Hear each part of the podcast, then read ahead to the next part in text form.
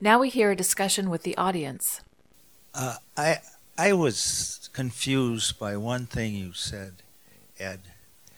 Uh, when you talked about redistricting, you said the Democrats and Republicans were equally at fault. It ain't so. I mean, Rock County used to have, uh, we had one senator and three assemblymen. Uh,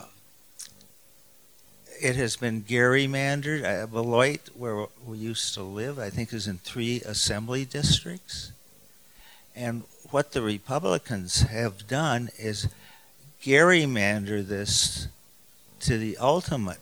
I know if you take the votes, total votes for state assembly and state senate, Democrats get around 52, 53% of the vote. And uh, the same goes for our congressional delegation. We get about, Democrats get I, around pretty close to 60%, and we have three congressmen, and the GOP has five, and the five are pretty much an embarrassment to the state. Well, I want his answer saying, how do you justify that? Both parties over the years have engaged in some type of ger- gerrymandering. Now, I agree that the most recent uh, redistricting went far beyond what anybody could imagine in terms of creating safe seats. Um, but it has always been um, uh, the goal of the majority party to remain the majority party. I just had a conversation with a former senator. He said, I can't wait till we get our power back and we get the redistricting because we're going to reverse what happened. I, I, I just think that uh, when it comes to partisan politics. And, and I do remember a time, I, when I started in 1984, there was probably six years where things were really uh, great. And, uh, and, I, and I saw somebody in the audience that worked for us, Senator Mordecai Lee, and there was never a greater uh, or better uh, selfless politician that ever st- served in the Wisconsin legislature that uh, and there were many like him at that time, and, and Republicans and Democrats spoke to each other when I first started. Uh, by the time I left in 2010, those days were gone. The professional politicians had taken over. The partisanship was as ugly as I've ever seen it in any situation. Um, power is all that matters at the state capitol right now, and it is probably the same nationally. And uh, for me, uh, I'm a public policy wonk, so to speak. Um, I have opinions, they're just opinions. This idea of a convention is an opinion. I'm not going to, it's not a religion to me. I'm not going to die if it doesn't happen. But I need to be a voice for fair and impartial government. And it currently does not exist in Wisconsin. Local governments, school districts are suffering immensely because of what's going on, and it's got to end. And uh, I'm just suggesting one avenue for that to happen. Well, I, I was just questioning the fact that in answering, uh, Ed talked about it's being a matter of people seeking power. And I think we just need to recognize that the power, there's power behind the throne, you might say, it's money in here. It's not just power. It's not just principle. As much money as it is ignorance, apathy, uh, unwillingness to fight for somebody that is worse off than you are, uh, educating yourself on, on what the issues are and going out and voting. Uh, I mean, the public gets what it wants. And if it's manipulated, it's manipulated because it's ignorant. And that's a tragedy, but it's the reality. Now, I'm not a big favor of the Supreme Court decision. I think they went, I think they spit in the face of constitutional rights when they said that, you know, the money was the thing. Uh, government's there to protect the small. And that decision did nothing to protect the small. And so I, I think that real power, the real power in this country, has already been given to us. We have the power to control the government if we stand up and take positions necessary to do it and speak out. And somebody said transparency, absolutely right. Shine the light on the money. You shine the light on the money, and suddenly politicians get a little nervous about it. We used to do it constantly uh, when I was lobbying for the cities. Um, so I, I think that if you look at priorities, you have the right priorities education, getting people out to vote, making their vote count, getting more people out to vote. These are the things that are the most important because the real power in this country is with the people. We just have to realize it and then take it because it's been given to us. We just have to accept it. I'm Dorothy Wheeler. I was on the county board, so I have a real feel for local government, and I think, you know, the local government is the least they're partisan. They can be partisan. I don't want to say that. But they do respond directly to people. And I just, you know, I just hate to give that up. I just hate to say, oh, we don't need all these local governments. And I used to get frustrated because, you know, you have town boards, you have uh, all these little governments around that you have to deal with. And for zoning, for protecting the environment, it just goes, you know, we have all those pieces. But um, I think the local government, that's where you have politicians that really do respond to the people, and the people feel comfortable calling them and that kind of stuff. And the Dane County, and I suppose all the counties, are nothing but an arm of the state government. So the, gov- the state government passes the laws, and we do the legwork. So I'm not sure how you would reorganize that. But anyway, I'm also pardon me, I'm also a part of Citizen United. So I just wondered what you all felt, you both felt about its its possible success.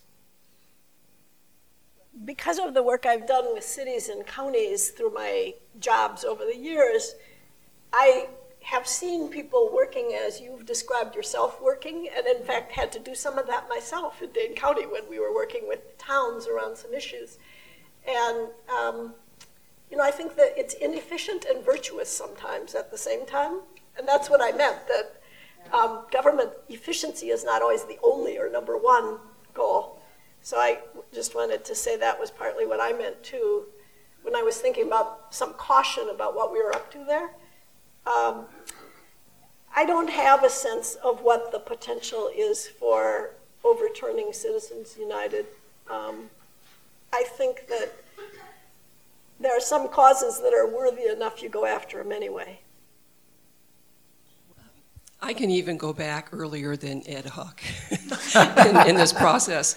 And I worked on the original Common Cause stuff back in the 70s and then worked in the legislature and a number of other things and in fact even worked on drawing the maps for redistricting in the 1980s. And so I would uh, absolutely agree with Ed that this is a bipartisan thing. I have this argument with my husband all the time, and he says the Republicans are worse, but they're not. the, the, this latest redistricting was probably the worst. Now, but, but on the positive side, I do want to say that if there is anything that I think is possible, it is getting changes on the redistricting. And the reason why is when I used to talk about the problems, because I worked in this stuff for you know 30 years, I would have to explain to people why redistricting was an issue and why they needed to pay attention. I don't have to do that anymore. When you say there's a problem with redistricting, everybody knows it. And, you know, the, the interesting, to me, one of the fascinating things is that in the recent polls, when people say what they're concerned about is the fact that the government doesn't work effectively anymore. That is new. That is a very new thing. So I think we're seeing a building of, of, consensus and awareness that some of these structural matters really are getting some attention. Now, in terms of you know changing the Constitution, I'm not so sure that that you know I wouldn't agree with that. But the redistricting, I think, has a real chance if there's a lot of energy and effort because there is a change. Now, I do want to say one thing about the Citizens United. The problem with money and disclosure is not uh, is is not. Um, um, I mean, it, the, the, Citizens United is not a constitutional amendment. Is not going to solve the problem. It's changes in the membership of the U.S. Supreme Court that's going to change the uh, going to change the issue, and we probably have a better chance in terms of time of doing that. And going back to the strategy that you look for the right, you, you know, you get your change in membership and you look for the right case and you bring it in. It takes time.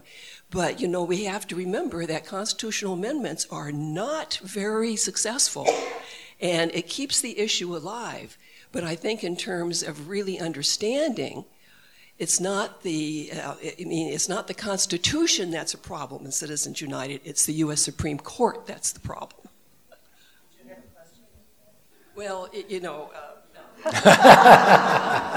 Lots of opinions, not as many questions. I just wonder what each of you would say about what I kind of consider trivializing pol- public policy over the last 10 to 15 years.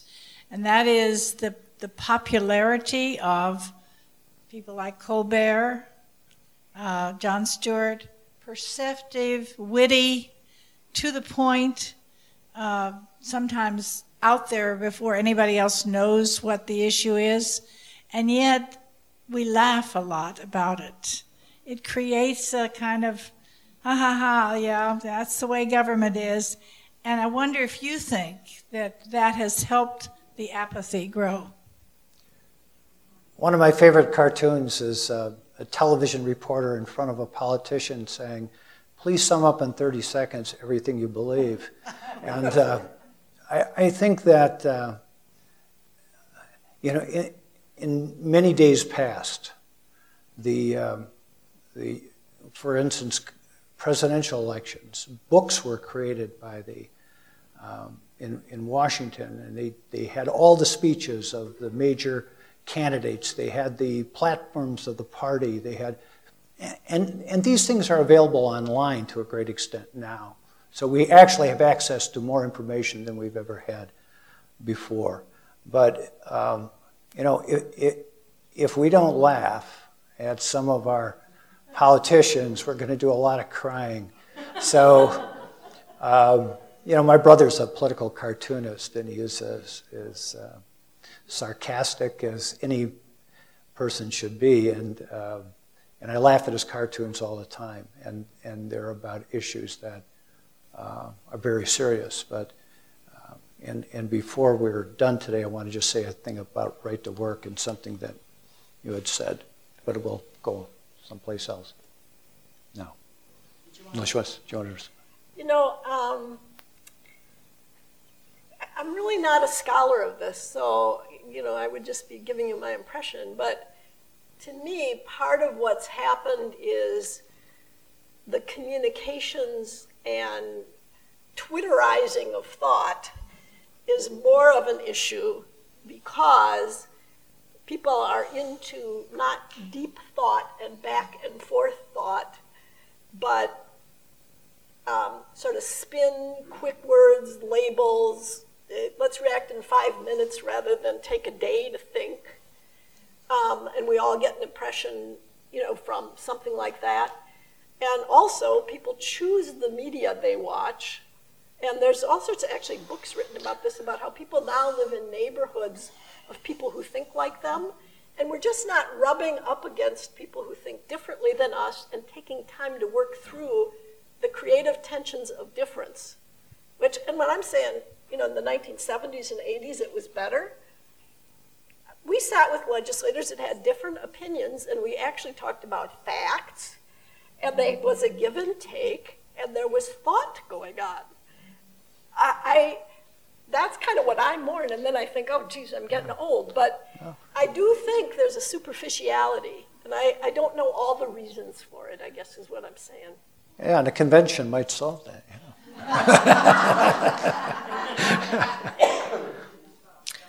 I have a question. It seems to me that one of the things that we all have talked about here is that the growing problem, that partisanship that is in all parts of uh, government, you both talked about it, and uh, pardon me, and, and the part money's paid with it.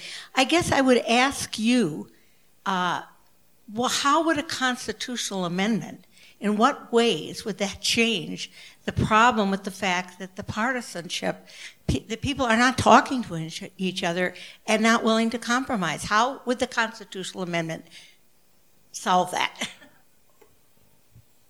Well, I can only go back to what I did, uh, what I've done with Rutgers University over the years, um, because it, you know, when, when the Constitutional Convention idea came up in my organization, Mayor Norquist, as a matter of fact, was the one who brought it up. I said, no, no, no, no, no. We can't do that. But then it was my job to put together a um, uh, something down at uh, Marquette University and do some other things. Um, but I got a hold of Alan Tarr out at Rutgers because they have this uh, Department of State Constitutional Law. And I spent a great deal of time with Alan, and, and I learned some things about who gets involved in constitutional conventions. Teachers run for representation in a very big way. Um, students of government, lawyers uh, run in, uh, for these representation, and, and nonpartisan uh, folks at the local level. So, who gets rejected? Your partisan electoral people. Because if the public is taking a step towards a constitutional convention, the last thing they want is the same people who screwed it up in, in uh, the state legislature to be representing them in the constitutional convention. And historically, and I say this historically, it has happened in every convention in the 20th century. And we have Illinois did theirs in 69 and 70. That was the, the last Midwestern one uh, to take place. Absolutely, it has all changed. And I believe there are, you know, for one thing, I draft Mordecai Lee right out of uh, University of Milwaukee. He would be running, and, and this is the type of person that needs to be a representative in a constitutional convention where people who are committed to public policy, who are really more concerned about where the state goes. You know, we talked about the economy, and I'm just going to stick this in there real quick. The right to work law that just passed will drive down wages further in an already um, situation where we're not competing very well with Minneapolis and Chicago. And what has happened over the last 20 years is our young people are heading to Minneapolis and they're heading to Chicago. And we are becoming an older state. And we would be a really older state if people weren't working till they were 70 years old. We are losing our young people because we cannot compete with wages. And we cannot compete with wages because we cannot draw young people to Wisconsin the way that we should. And that is going to take some real change because they aren't really interested in riding in their cars on highways for long distances. They aren't really interested in, uh, in living in rural areas. They want social life, they want good jobs, and uh, they want a, a, little bit of a, a, life. And they can find it. It shows up that there's, it shows up in Madison, but we're struggling in every other part of the state to keep our young people in Wisconsin. That's the goal. And uh, the right to work law is just going to exacerbate an already poor situation. This comment was more germane a little bit ago, but one of the things that concerns me when we talk about more and more people with low incomes is the fact that many of these people are working two jobs. They don't follow politics and they don't have time to vote. They don't take time to vote, perhaps. They maybe could have time off. But I see that quite a bit and it worries me. Ed, if there should be a constitutional convention called, of the things that you put on your list here, the one that I would have no real idea of what side I would like to take would be about the unicameral legislature. It seems to me that with our two party system, we're already at the extreme low end. There are people that would like to see us have a third party. We know that in some countries there are 10 or 15 or more parties. Uh, I'd like you each to comment on how that would be a good idea. How would that work? Well, looking at the current situation, so you have a majority party in one house In this case, they're the same party in both houses. Um, and they choose their leadership. In a unicameral legislature where there's no declared party, they will choose their leadership differently than they currently do. Um, there will have to be compromises made. The committees will be made up not of uh, mostly a majority party and then a few minority party folks to, to uh, object to what's going on in the committees. They will actually have to create some kind of a, uh, some type of coalitions within the unicameral uh, legislature to get things done. Now, I happen to be a former member of the Republican Party. I ran for office as a Republican 30 years ago. Uh, my republicanism doesn't exist anymore.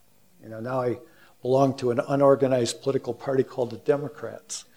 Uh, but I can tell you that if, if it would work more like Parliament than it would work in the, like the two-party system, where compromises are made between groups that may come together and organize. And it might be a delegation from uh, Milwaukee. It might be a delegation uh, from Kenosha that merged together on a particular issue, regardless of their party.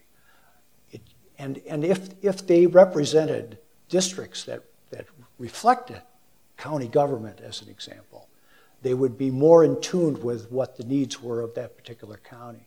And so, by combining those two changes, I believe we could move the legislative body to a more of a middle from where it currently is and force them to do that.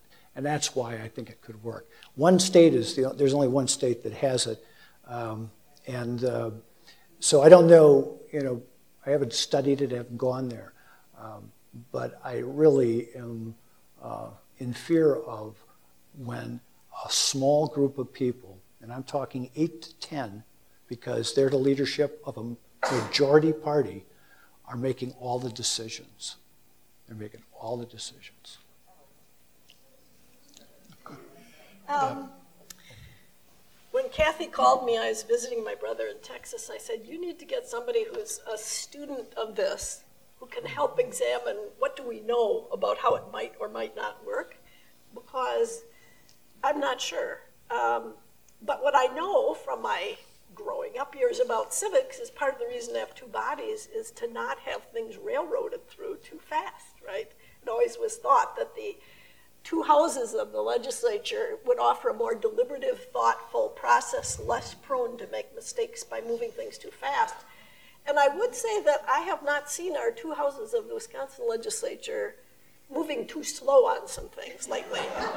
So I, I am not so sure about this unicameral idea, and I'm, I'm interested that the U.S. Constitution and 49 of 50 states have stuck with two. I mean, that just makes it a, a less common initiative idea uh, to me. But then, again, as I said, I'm intrigued by some of these ideas. I felt like it was a, a sort of, as I said, a apples and oranges fruit salad. Some ideas have been talked about a lot like get rid of the Secretary of State and State Treasurer and so on, or other things. And some were just have not been talked about. And I think our state would need a lot more time to really be thoughtful and wise about that. Uh, Crawford Young, uh, I wonder how you can feel really confident that a constitutional convention would be composed of the kind of civic minded people that you've described uh, that uh, in uh, a number of occasions, once assembled, the Constitutional Convention becomes, in effect, the sovereign body. Remember 1787, which went, for good reasons, far beyond the original purpose for which it was summoned. And we now have out there the American Legislative Exchange Council that would be already uh, with a prefabricated uh, scheme to constitutionalize uh, their whole uh, package of measures. Uh, the social issues people would be there with their whole roster of things to put in stuff in a constitution. Uh, and I could go on, Grover Norquist and his program. and it's just not apparent to me how one can be co- wholly confident that you would get the kind of disinter- disinterested uh, body solely concerned with uh, good government, as I think the group in this room understands that. uh, concept? Well, it, well, the truth is, I, I can't, and, uh, and, and I won't suppose that I can. But here's the issue when a particular side wants to control the convention the way they see the convention should be controlled, um, and preconditions are set prior to uh, the discussion, then um, stalemate is automatically created. I believe in the general call um, because it's a creative process. And, and nothing that I have put forth in my paper may ne- ever occur. And that's okay with me. That's all right with me. But we are creatures of creation. We can be creative. And we can come to the call of a greater good when that occurs. And uh, I believe the calling or the pushing for a convention, open convention, and, and with the advocacy of nonpartisan or educators or whomever um, as the representatives of change is something that would have greater appeal to the general public than a partisan position. I, I only put in the changes that I see as possible as an example of what could be. But the reality of it is, when you have people, this is your possibilities. It is infinite. And that's what I believe in. I believe in people, I believe in infinite possibilities, and I believe in creativity. And that's what I believe in.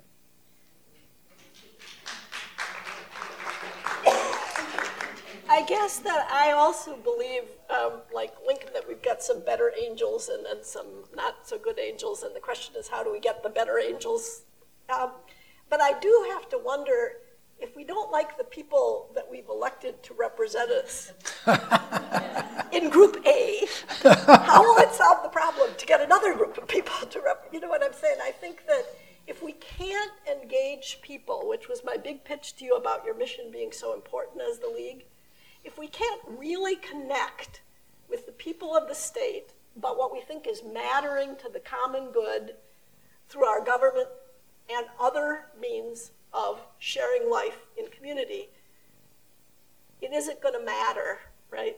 So it comes back to what are people being really curious about what interests people, what are the ways to connect with them, and how can we build up those better angels of our nature. And I'm just thinking in the current environment, we got to up our game. We got to be thinking a lot about what works in the environment where we live today.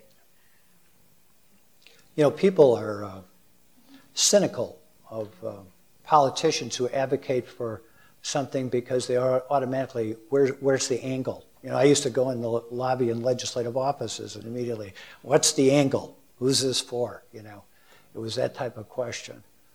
One of the reasons I'm doing this now that I'm retired is because I have nothing to gain by this.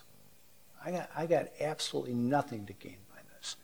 And, and therefore, I have more power right now sitting here with nothing to gain than I ever had as a lobbyist for cities across the state of Wisconsin.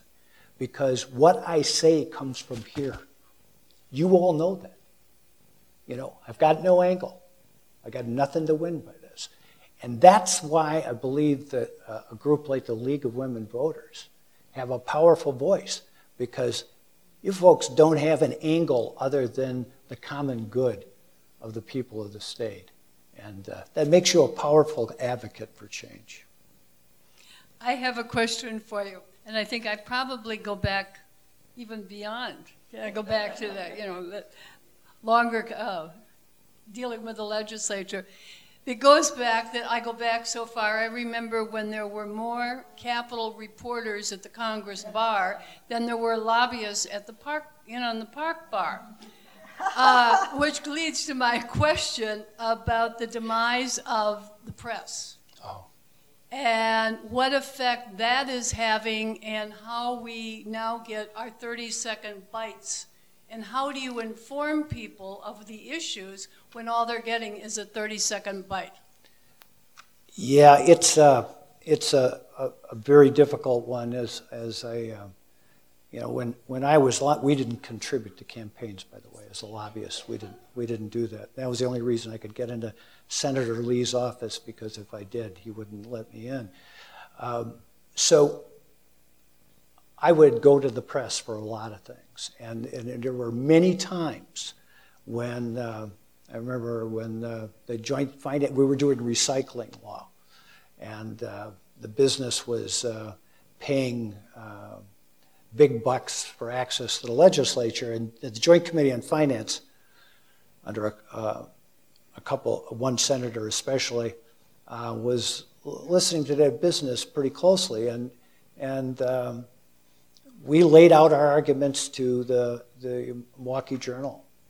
And they wrote a very interesting article um, because it was in the backyard of this particular senator.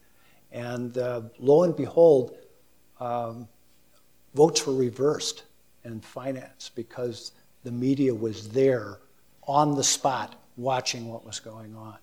The absence of investigative reporting, good investigative reporting, is, uh, is frightening to me. It is absolutely frightening. Do we have one or two more questions? Okay, you haven't had a turn. so I'm uh, one of the younger members, and I have not been involved in government. So I'm hearing all of this from a, a, different perspective. And what I what comes to my mind in all this is that you're kind of saying it's so broken that it's beyond incremental fixes.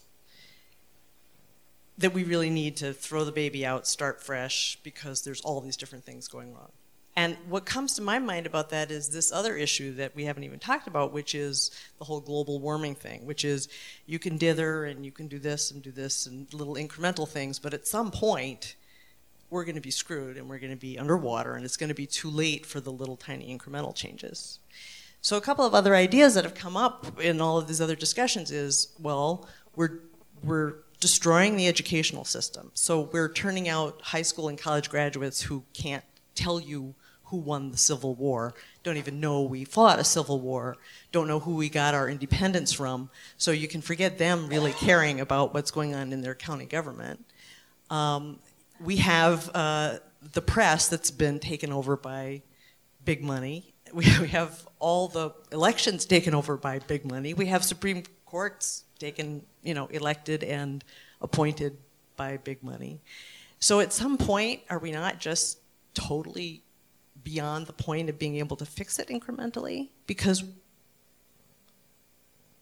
you know you, you can't convince people to care if they are only caring about survivor. You can't convince people to care if they don't even understand it.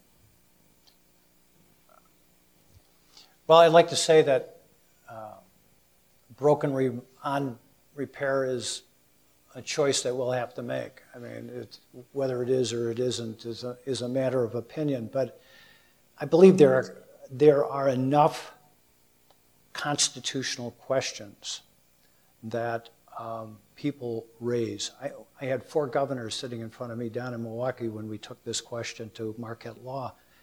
And each one of them had two or three constitutional changes they'd like to see, but they said we shouldn't have a convention.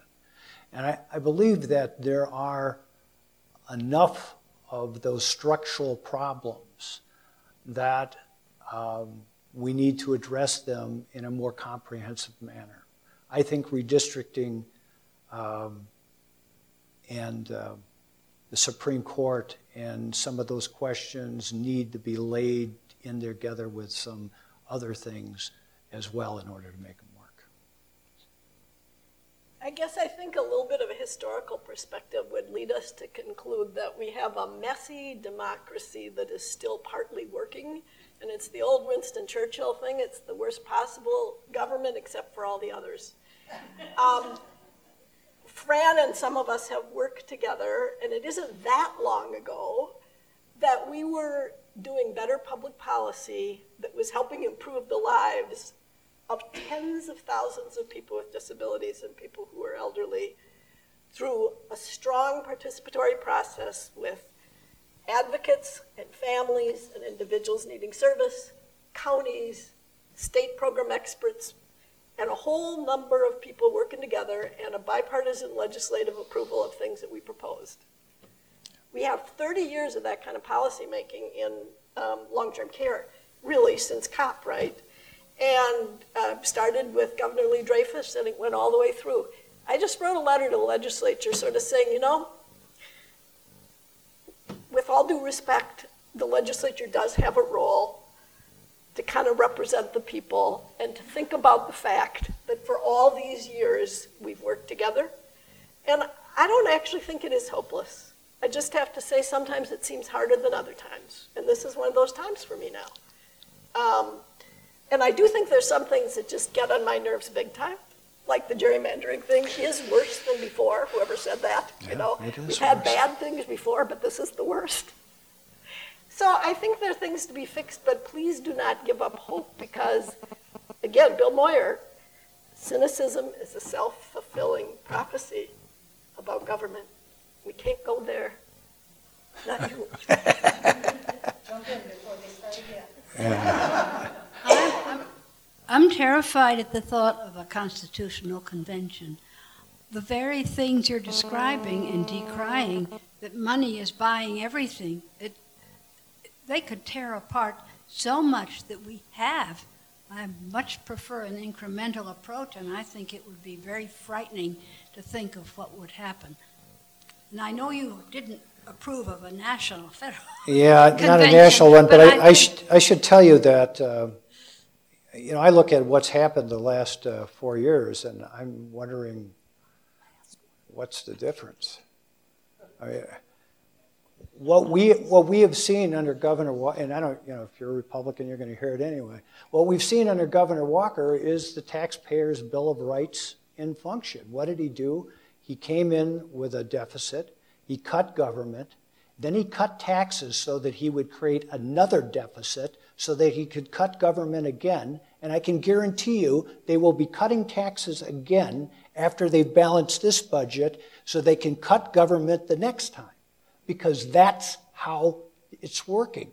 So my question is it's happening already. How long are you going to wait? Yeah, one of the things that um, I was reflecting on here, um, Ed and I met years ago when we were working on an anti apartheid committee. And one of the things that I felt during those years was there just was no, no way to believe that apartheid was ever going to go down, you know? Uh, but amazingly enough, there were external factors that affected um, the shift in um, southern Africa, and there were free and fair elections. And yesterday I read online a perspective of a man in the tech industry who has significant resources and influence globally on um, renewable energy. And he is saying that by 2030, uh, wind and solar are going to be taking over, and we're going to be forgetting about the fight over oil and natural gas and fracking, etc. And I, I think about the shifts that occur where we least expected and least anticipated. I think maybe that we might be at a point where uh, the demographics of our nation are changing so much. Um, California is one of the more liberal states, it's also one of the more ethnically diverse states. And those things are going to gradually spread um, from the uh, east and west coasts, you know, into um, the hinterland uh, here in the flyover zone. And I do think that in spite of um, the continual destructive actions being taken legislatively, there are undoubtedly forces that are shifting um, while we are sleeping and not even aware of it. Because if we look at the shift in gay marriage and other things that we have not anticipated, um, I say go for it. You know, if we are going to fight for a constitutional convention or anything else, let's just do it. Any final words from you? Well, you know, if, if, if South Africa can overthrow a government without firing a shot, who says the human voice and the human spirit can't overcome our difficulties? I think the league here should work with the league around the state because it's not Dane County that voted this problem that we currently have. And unless we also reach out to people who don't think like us and learn and work in re- respectful relationships with them, we aren't going to have much of an impact. So I, I think the league has some power in having groups around the state, and I agree with Ed that uh, those of us who are, you can either say we're free and therefore you're getting what you pay for in this speech, or you could say you're just hearing our version of truth, and that's what we got to keep talking. Those of us who believe that we're talking for what we believe to be the public good. So I hope the league carries on with that. Thank you. Thank you. Thank you.